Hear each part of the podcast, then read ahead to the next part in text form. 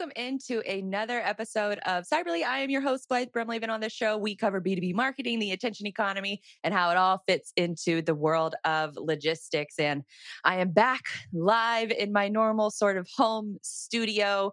I'm back from a 10 day long trip out to the West Coast. I went to the Manifest, the Future of Logistics conference, and then turned it into a little bit of an RV road trip. But I'm here, I'm back now. I want to talk a little bit about Manifest. And so in this show, let me go ahead and give you the roadmap for what it's going to look like. I'm going to cover some of the best sales and marketing that I saw at Manifest. We're also going to have, and he has a very long title, Strategic Executive Producer market expert, lead economic lead economist. I'm probably going to get that word wrong a few times in this show, but he's also host on Freightwaves. Mr. Anthony Smith is going to be joining the show. And then later on in this episode, we're going to be playing two interviews that I recorded live on site at Manifest with Brad Garrett. He is the head of operations over at Gatik. They are an autonomous vehicle company focusing on the middle mile. And then I'm also going to be chatting with Matt Barr. He is the senior director of Product Strategy over at E Logistics. It's a, divi- a division of Geodis.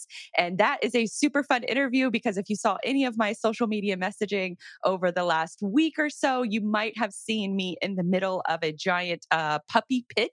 Yes, they had a what's called a puppy lounge, but I will get into that a little bit more later on in the show. But for our first topic, I want to talk about some of the best marketing that I saw at Manifest the Future of Logistics. Now, if you're not familiar with this event, event. This was originally supposed to take place in 2021. And this has been in the works for a couple of years now because of the pandemic. They had to push it back and continue to push it back. There was even worries that they were going to have to push this one back even more, but they went ahead and went full steam ahead with this particular show. So that happened at the end of January over in Las Vegas. So perfect venue for all of that.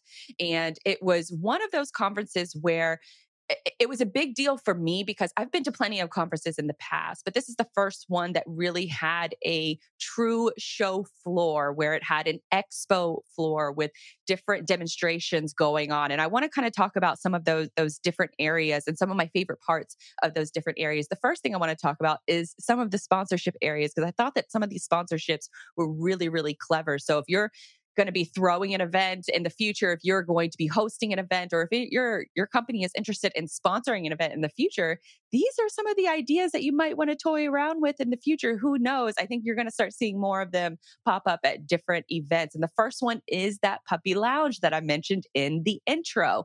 Now, this was a giant area of sort of like the fake grass area, and it's sort of fenced off. And they work with a local adoption agency over in Vegas that has all of these different puppies that are located in the shelter. And what happens is all of these puppies are available for adoption. So they wheel these puppies in. There was probably about a dozen of them in the little caged off area.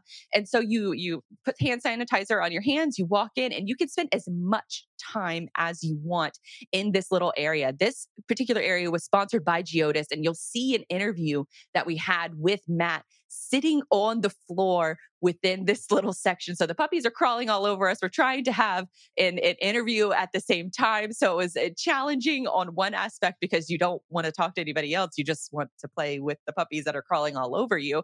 But we managed to have a pretty good discussion in the midst of all of those distractions going on. So I thought that that was a really clever way to get your brand name out there and to get some sh- social sharing activity. And then also on the flip side, this is also one of those a, a, going back to a conference is is one of those things where you kind of have to get used to it in a variety of ways. You have to get used to it from a packing perspective. I can't tell you how much i overpacked for this particular trip i, I had to end up sending a box back home so I wouldn't have to pay for overages on my luggage.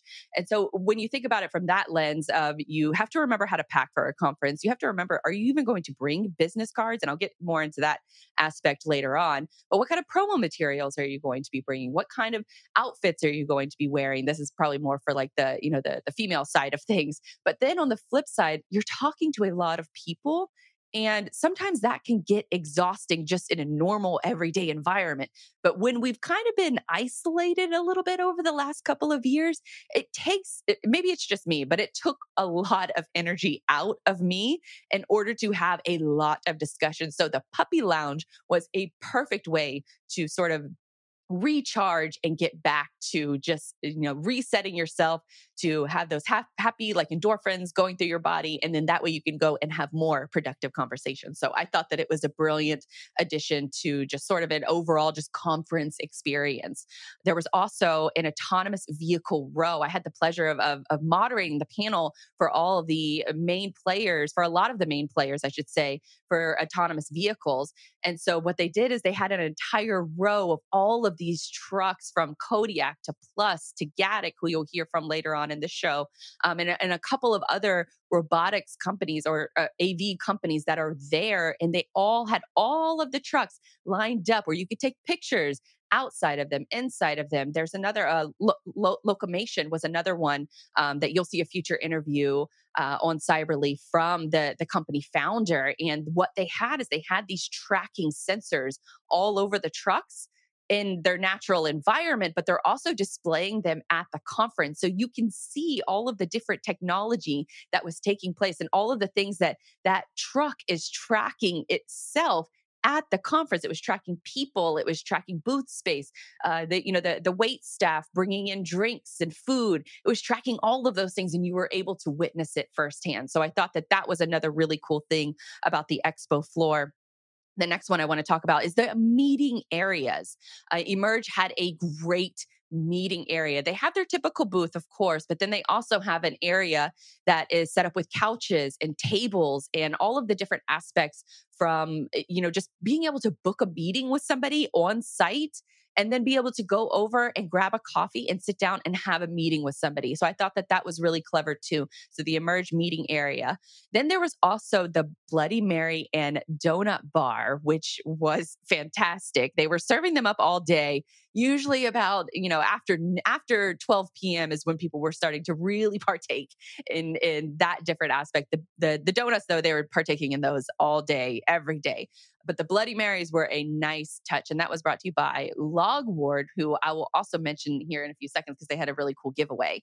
Um, but then there was another sponsor area. And that's one I didn't really even think about, but it was the bathroom sponsors. So when you walk into the women's, I can't speak for the men's restroom, but when you walk into the women's restroom, all of the mirrors had this overlay of the sponsorship message and all of these different sort of motivational messages that that went across. And they not only on the mirrors when you first walk into the bathroom but when you're washing your hands and then also when you're in the stalls. To me that is the most genius part of where you should put your advertising and that was by E2 Open I believe. They they had hygiene kits in the bathroom as well.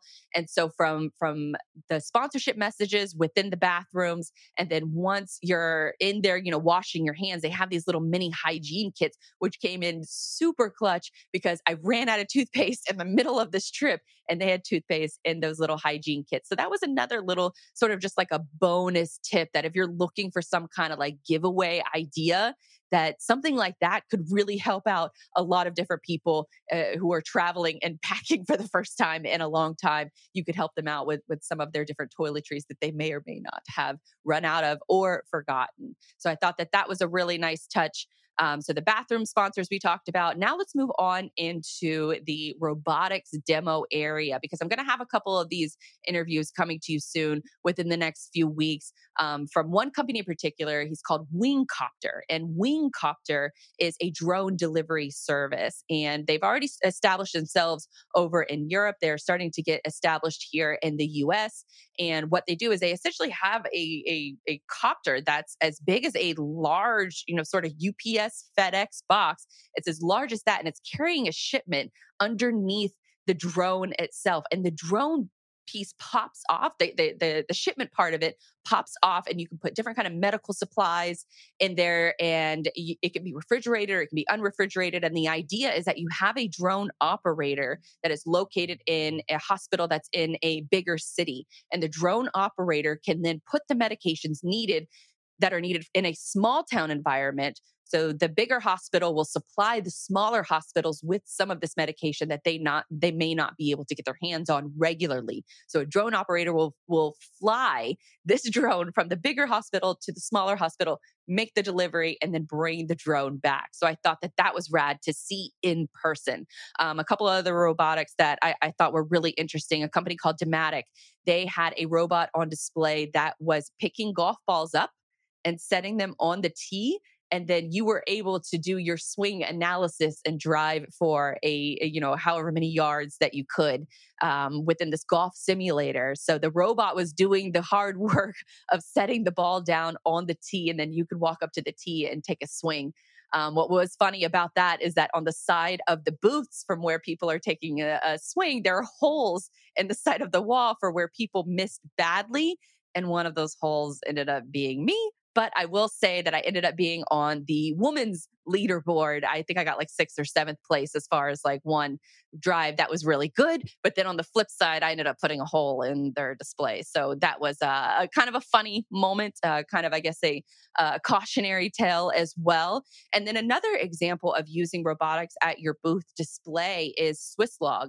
They had a, a KUKA robot which will take a beer and you notice there i guess a lot of these things have drinks affiliated with them so you could tell what draw what drew my eye in and that was one of the kuka robots would take a beer open the bottle pour the beer into a glass they would also clean the glass for you and then it would leave a little bit of beer into in, in the the the glass itself shake it up, and then pour the rest of it into the cup that you were about to drink in. And then it would dispose of the empty bottle. So that was another way, a clever way of getting folks over to your booth.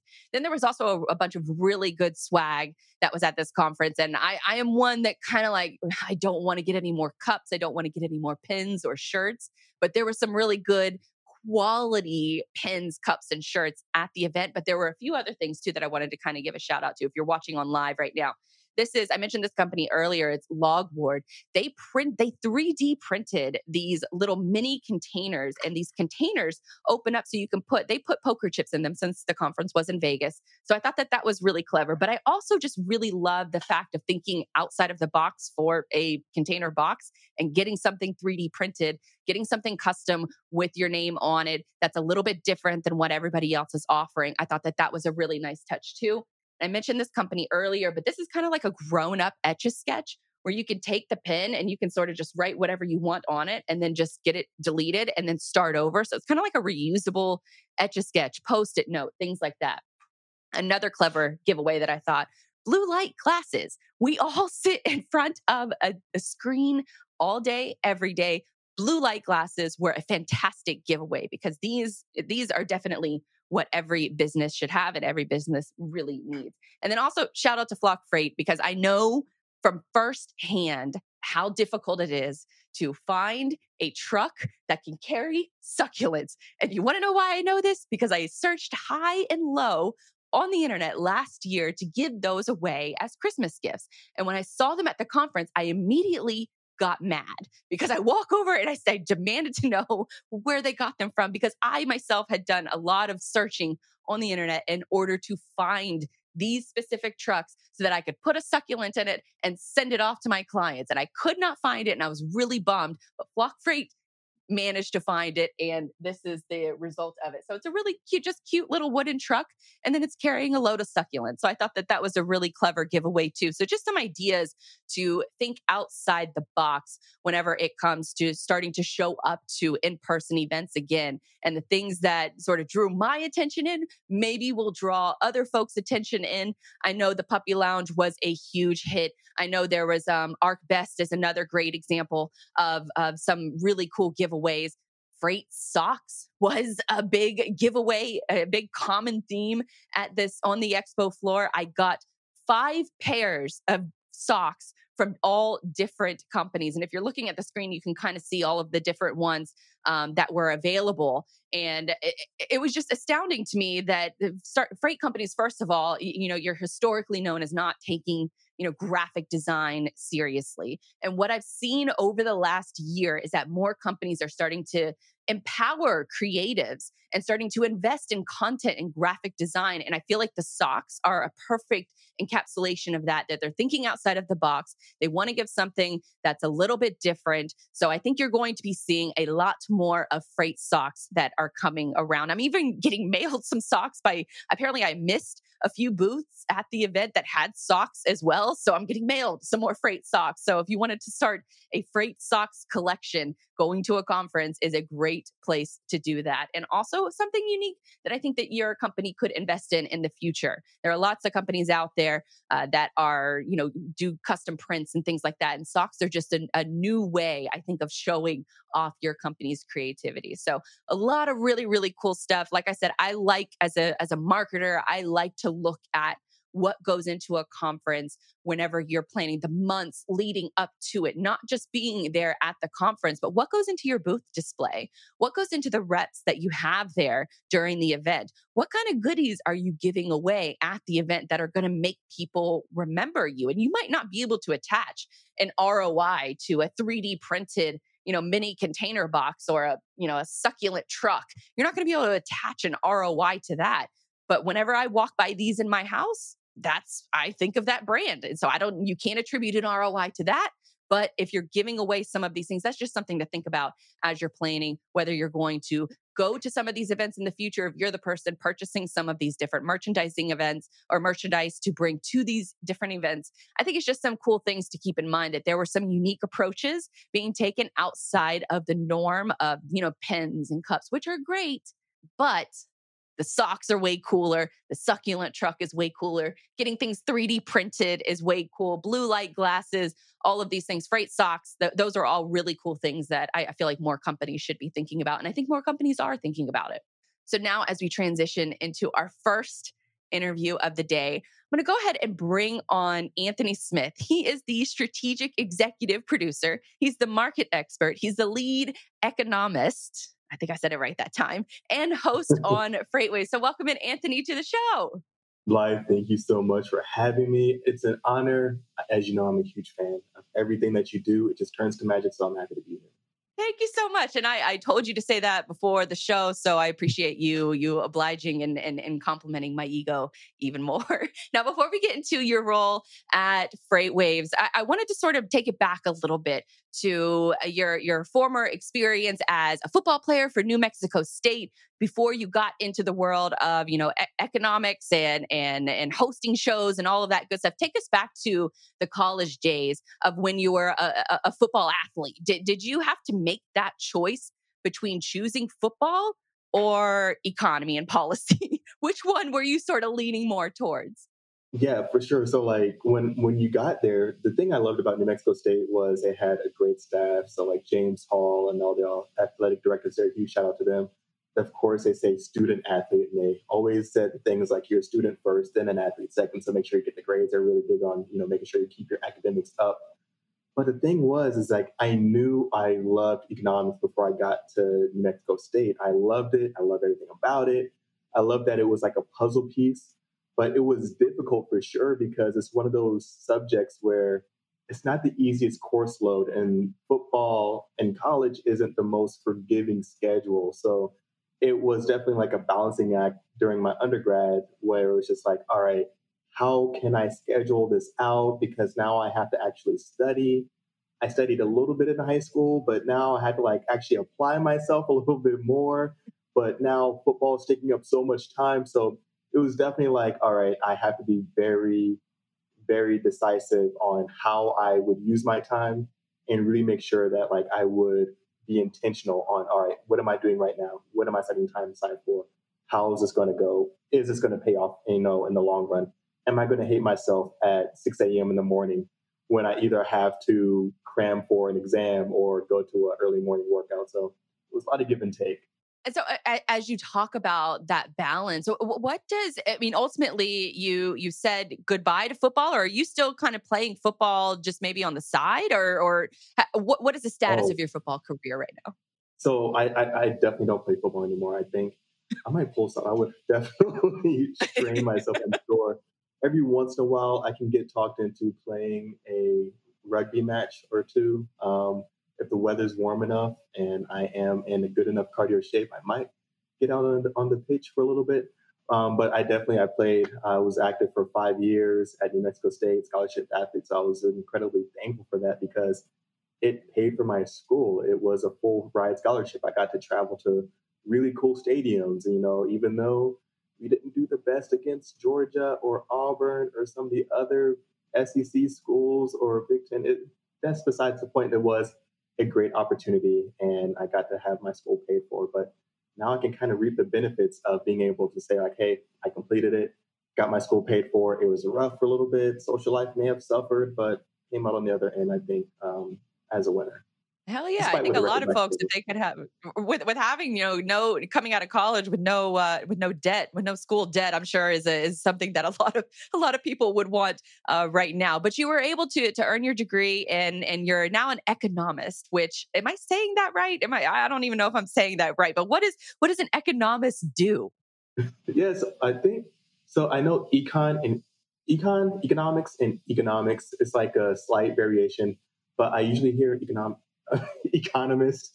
I'm starting to question. I'm not the only one messing it up. economist, it's economist, but um, it's it's really been a, an amazing role because the thing I love about economics is that you can really apply it to almost any field. I think one of the best advice, or yeah, I would say it was really good point of advice was that data is data and strategy is strategy. You can go and take it anywhere you go because you know going into the supply chain was a huge shift for me that I didn't really quite see coming. And actually, when I applied for FreightWaves, I thought I was going to be in Chicago doing a writing role um, potentially.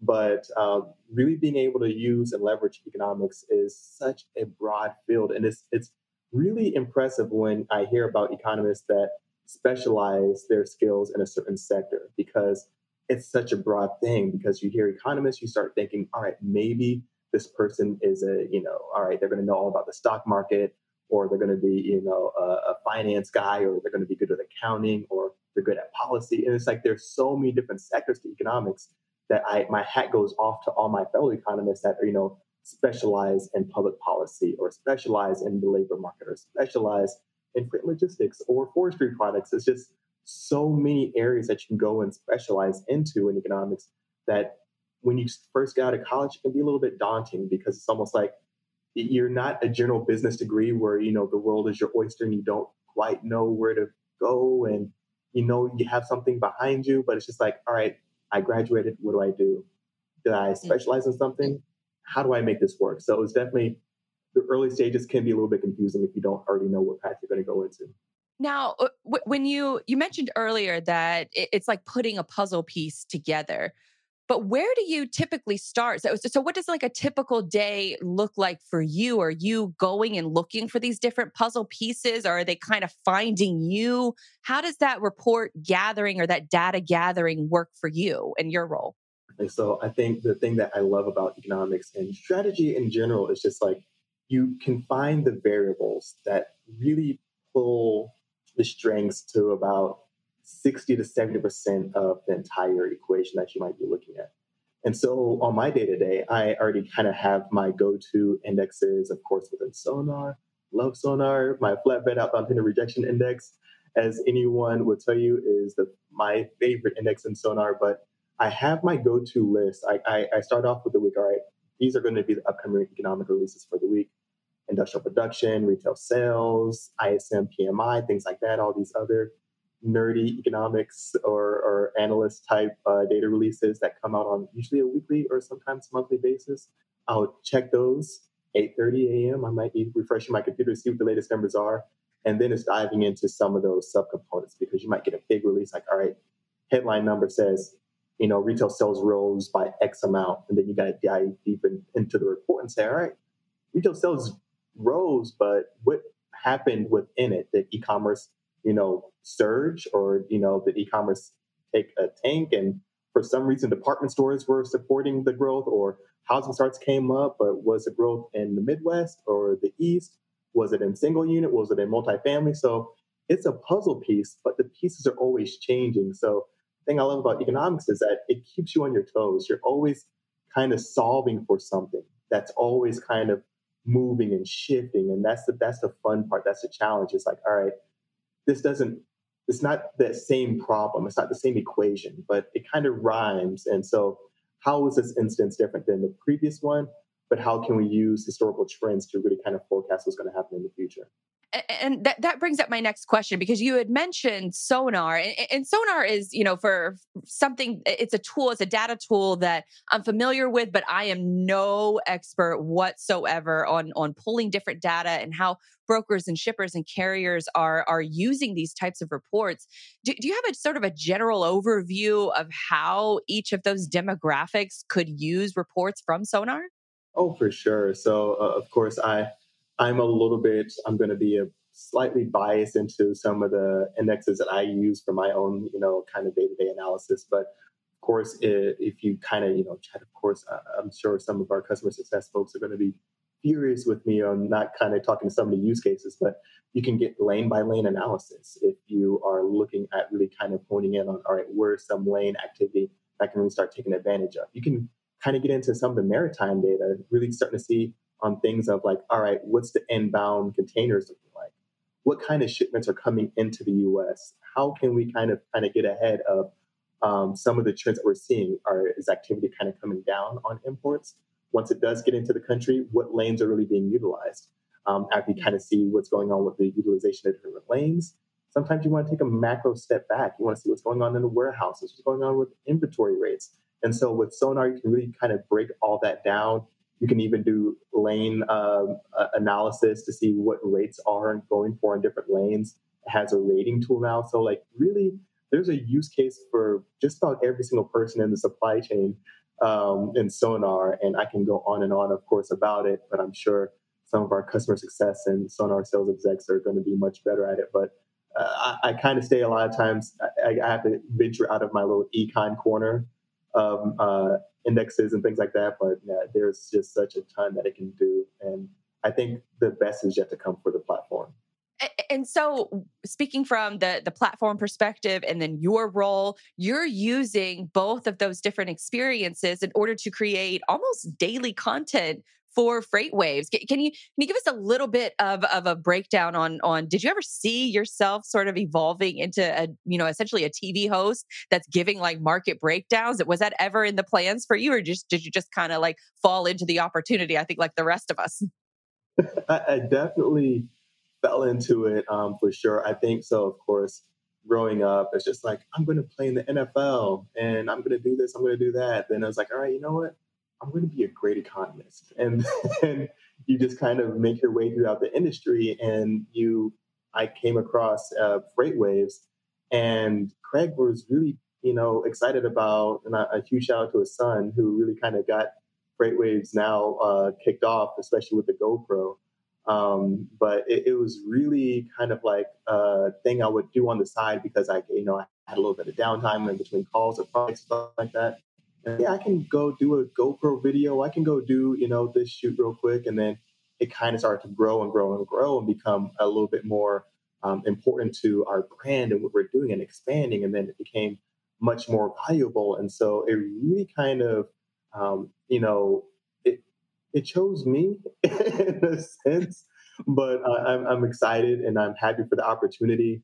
Um, and it's just like a whole nother skill set that's like, all right, I am, when you watch yourself or listen to yourself, like, wow, that was horrible. Or, wow, that was a really bad transition. Or, how did I toss that? Or, my energy has to be through the roof just so it translates onto camera that I am really excited to be here and actually talking about this data. So, there's just a, a I'm learning a lot and growing a lot, and it's just been a fun, fun um, task thus far it's almost like you're reviewing tape of yourself, but a, a, different kind of game tape now. It's it's a whole different world where where you have to watch yourself and the words that you say, and you know, trying not to use your hands as much because I, I'm guilty of that, or saying the words like um and uh, and you know, being comfortable in those pauses. So it's it, it, I imagine it's probably a whole different world as far as like, more maybe it's it's a lot of similarities as far as like reviewing game tape of yourself in order to find those little ways in order to to get better.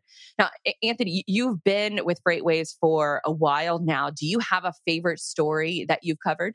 It has been a while. I think it's, it's coming up on three years in March. Um, so I think thus far, my favorite stories, I know one for sure has to be um, when there was just a lot of weather events happening in the US. And um, Craig and the team did something really cool, just, you know, opening up sonar completely free, um, you know, try it out throughout these, you know, hard and trying times. Mm-hmm. And so it was really, uh, really cool to see, you know, the supply chain community come together um, throughout that time and really see the impacts throughout the supply chain. All right, how is this going to impact carriers? How is it going to impact shippers?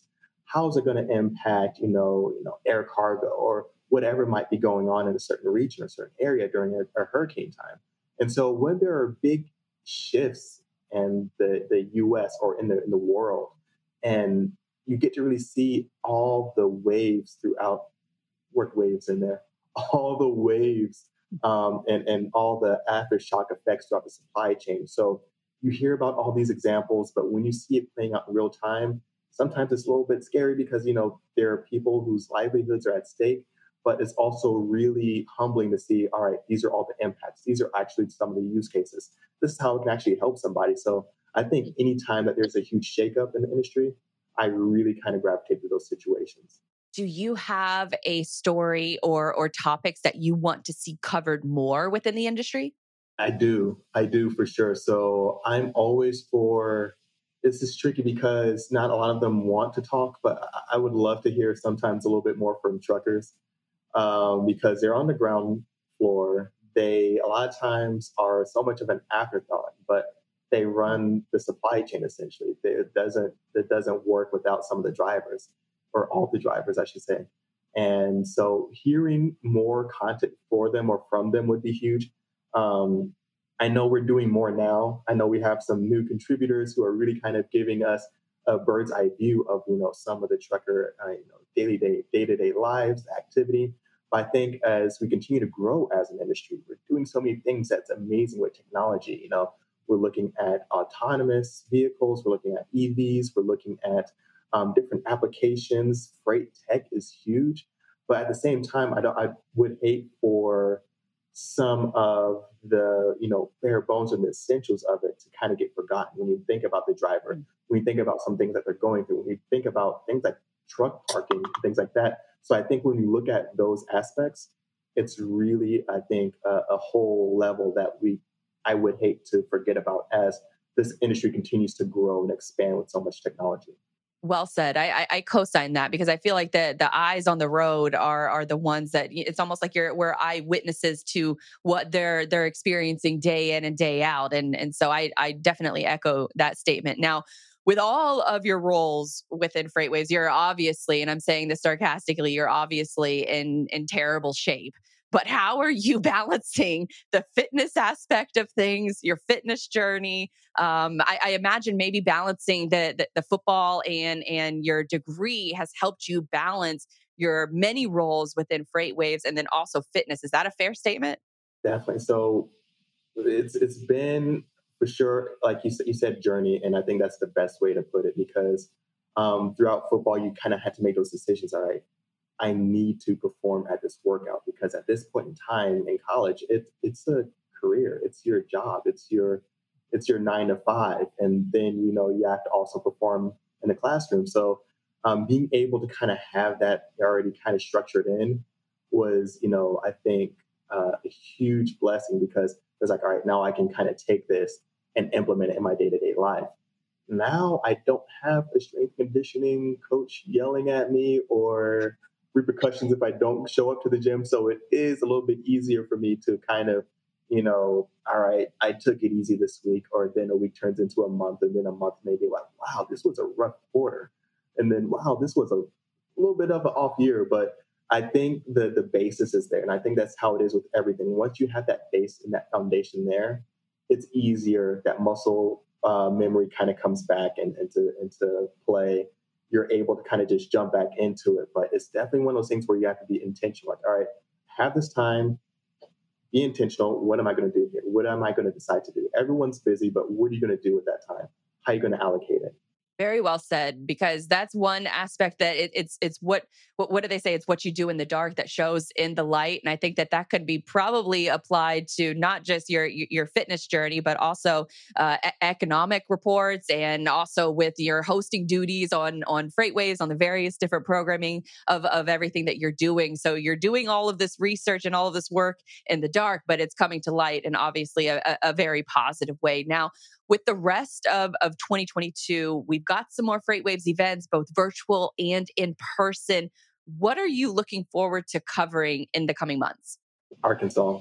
I am looking forward to our in person events so much um, just because it's throughout my time here at FreightWaves and being able to be a part of a lot of those great in person events is just next level. And I think it's really done something to elevate the event expectations within the space. And so I, I'm excited to kind of get back. I'm a little bit scared to get back into it as well because I know it's going to be a lot of hard work with registrations and you know making sure it all comes together. But it's also that aspect I love about it of just like, all right, this team just pulled it together. We just all did this. Um, but I'm looking forward to just getting back into those in-person events and really being able to connect with people and really, um, you know, say hi to people that I've known for years virtually now that I've actually never met in person. Um, but on the virtual side, I'm excited about keeping that growth as an experience because looking at how our first virtual experience was, which I think was extraordinary to where we've come now, it's almost night and day. And I love the continued progression. Nick Torres and the team is doing a great job with that. And huge shout out to them because it's just been uh, an amazing, amazing um, journey, even though it's been throughout the quarantine times. Yeah, because I, I, can remember that very first event, and I, I, would actually credit FreightWaves with being the the first company to bring all of the logistics community together on LinkedIn. You know, for for better or worse, if you hate LinkedIn or you love LinkedIn, but that moving that first in person conference to virtual was where I met a lot of my quote unquote internet friends. And it was the opportunity to meet them for the first time last month. And then also coming up in, in Arkansas. For folks who aren't aware of that, uh, of that event, can you give us a, a sort of a rough breakdown of what folks can expect? Definitely. So it's it's more than um, you know a, a conference. Um, if you're not familiar with some of the FreightWaves events, it's almost like um, CES and freight and a little bit of ESPN and music. And so it's just going to be in a lot of LEDs, I'm sure. Um, but it's essentially it's like a, a freight festival. Festival. Um, we were going to have the Future Freight Festival uh, in 2021, but you know, really being able to push it out um, into 2022 and have this in-person event in Arkansas, it's really going to be a great opportunity to really kind of all right, we have to continue to push and elevate ourselves and continue to, you know, the thing that that FreightWaves is really that I credit Craig for for really kind of keeping um, his his finger on and the foot on the gas is that transparency to the industry. And if you've been around for a while, you know that that was the name of a lot, a lot of our in-person events was transparency um, following the year. And so, really being able to bring more and more transparency, more and really promoting and celebrating um, these uh, innovations in freight tech is just really what it's all about. And I think um, that's what a lot of people are going to really be able to take away um, in, in Arkansas. Love it. I think that that's, I can speak for a lot of people when I say that that's a conference that a lot of us are, have bookmarked already on the calendar and have cleared the schedule in order to, to show up to that one. Cause it is a long time coming. It's been more than two years since we've all seen each other in person. So I, I'm definitely looking forward to, it. I know you are as well. All right. Where can folks follow more of your work, your shows, all that good stuff? Definitely. So, of course, I'm on LinkedIn. Um, you can find me there at Freightonomics that I get to host with the amazing Zach Strickland, the Sultan of Sonar himself.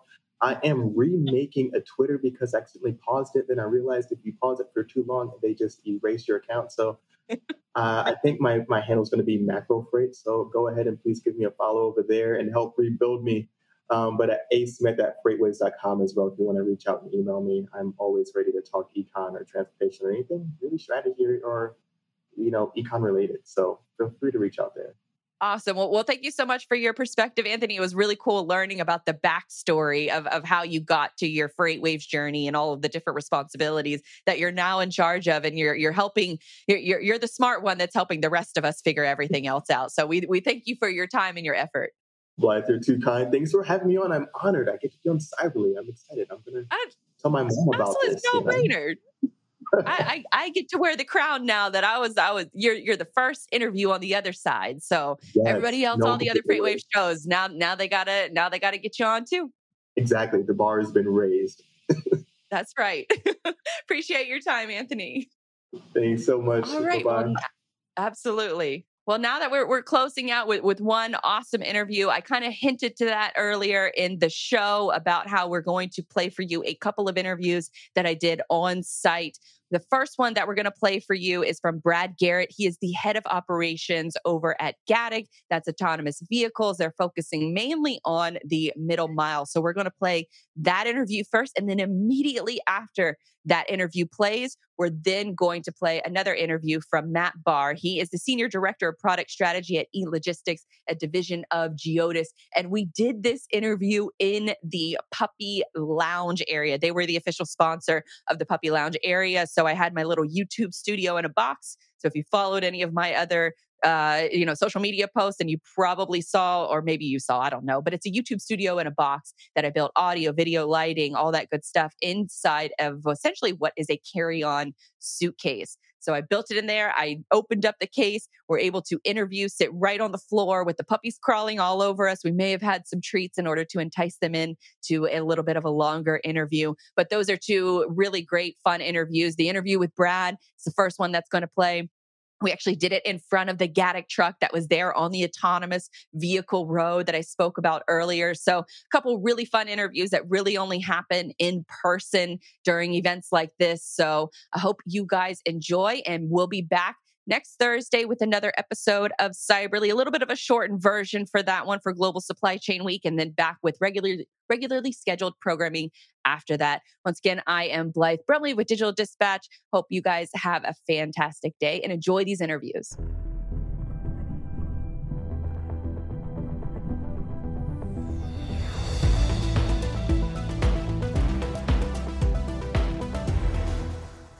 All right, welcome into another episode live from Manifest the Future of Logistics.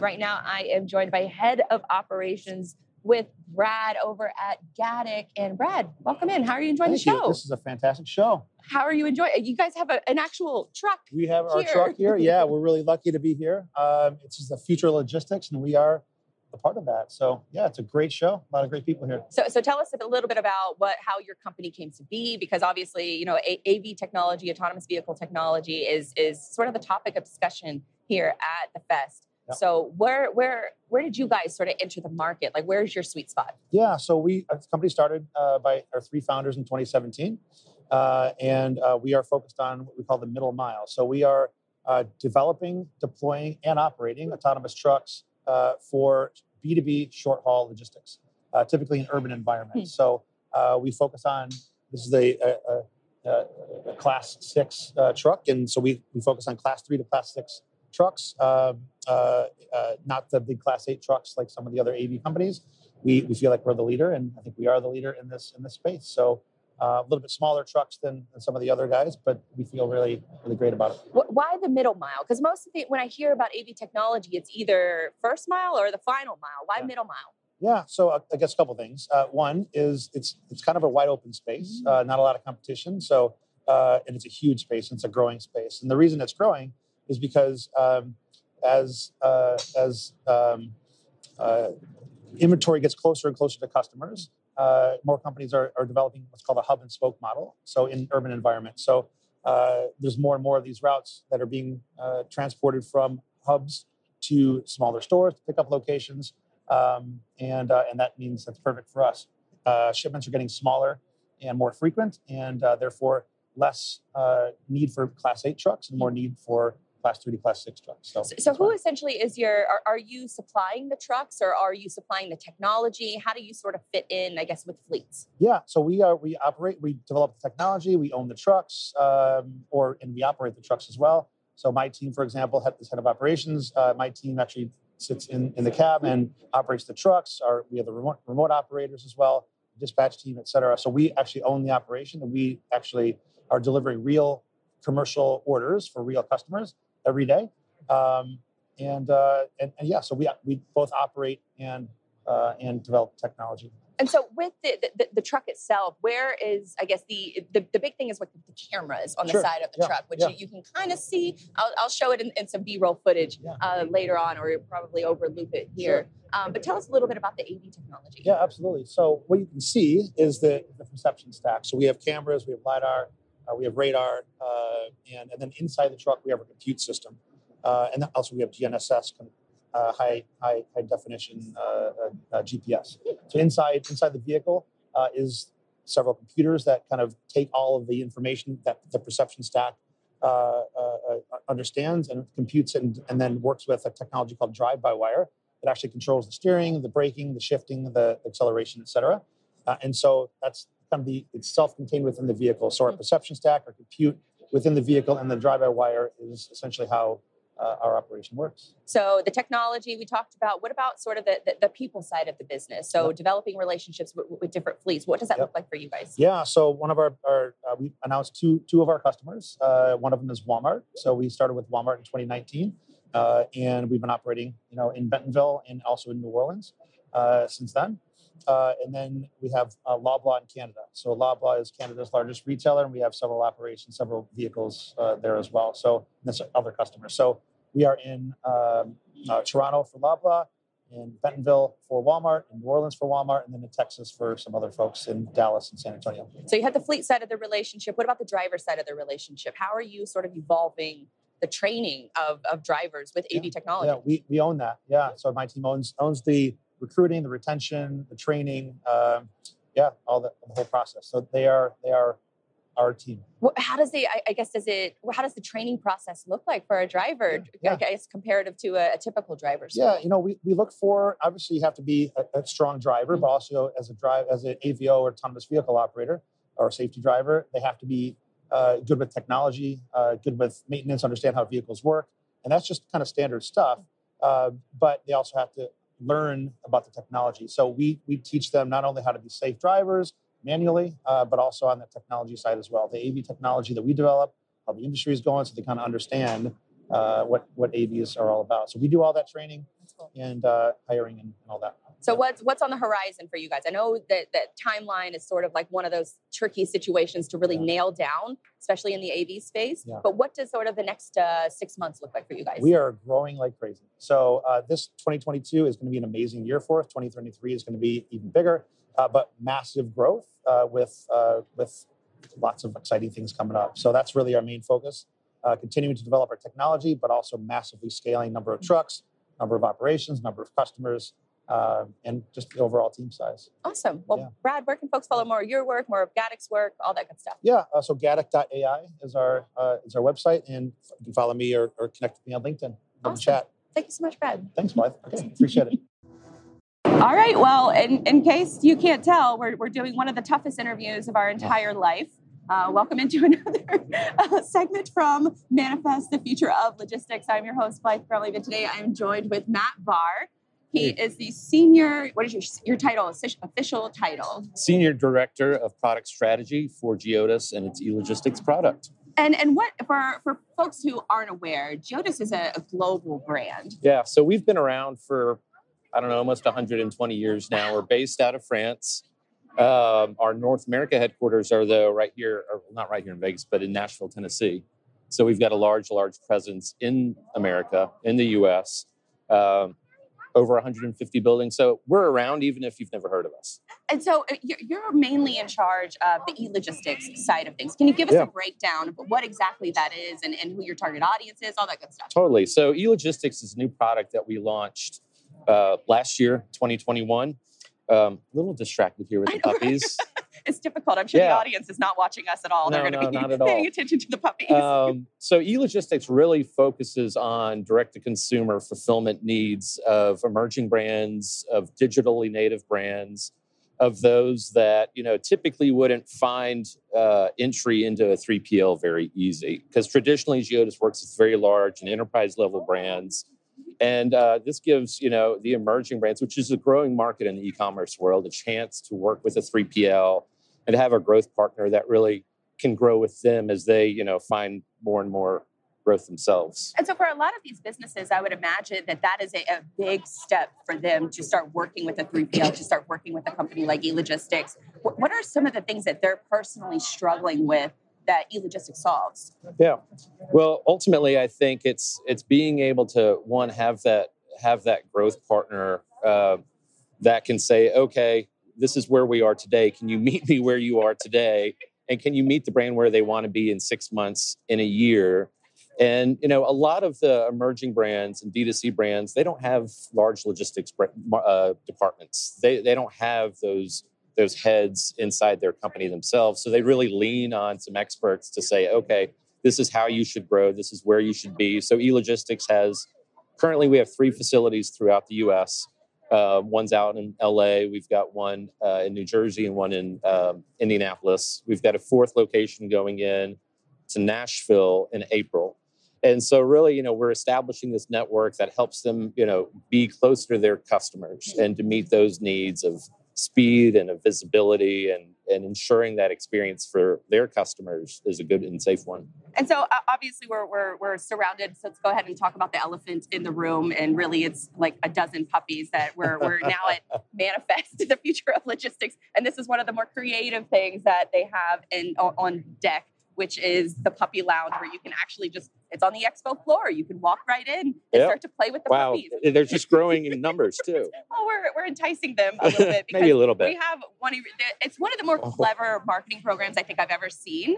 And then also you have all of these little stuffed animals and these treats, which Geodis sort of the, the, puppies ate it. So sorry, you can't see the full thing right now. Um, but they also have these little stuffed animals that you can take home to to your family. Um, but I guess it's going back into the the business aspect side of things. Good luck.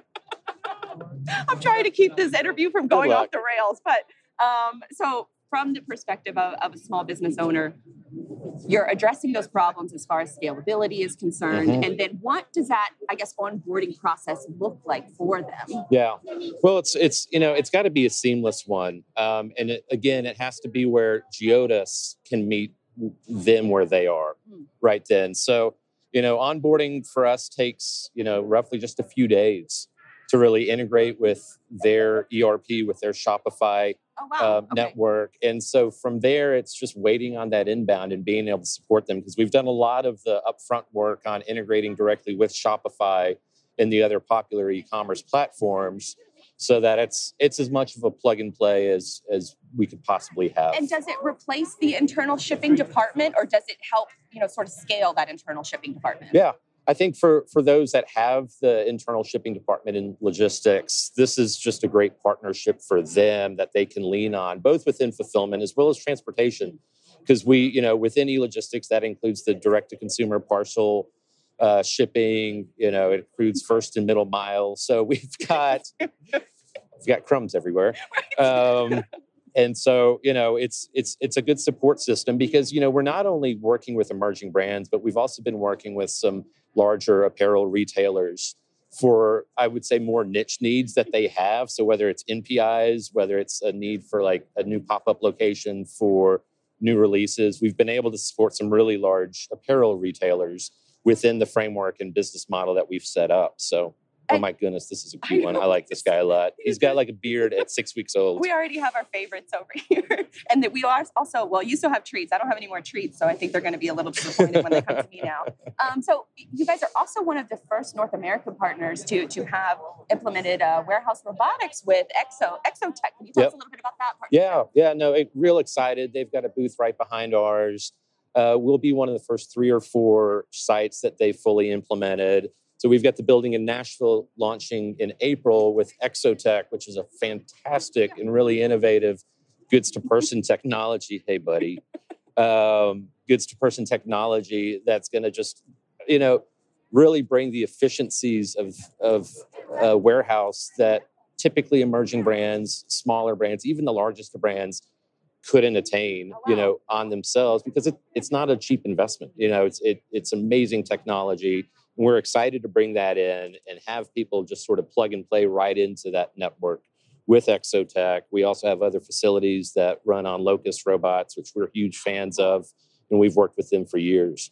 So again, it's just it's really exciting to be able to work with a lot of the emerging brands. that, again are work are working their way into a 3PL mm-hmm. relationship and being able to like provide them best in class technology. Absolutely, especially with the growth of e-commerce over the last two Yeah. years, that every business was essentially forced to to adopt Yeah. some kind of strategy. It sounds like that that's exactly your sweet spot. Is You are a greedy one. Oh man. All right, so where can folks follow more of Geodis's work? Uh, e, you know, the, the- your other e, you know, e logistics work. Oh, I'm, I'm sorry, I'm blanking on everything right No, now. you're good.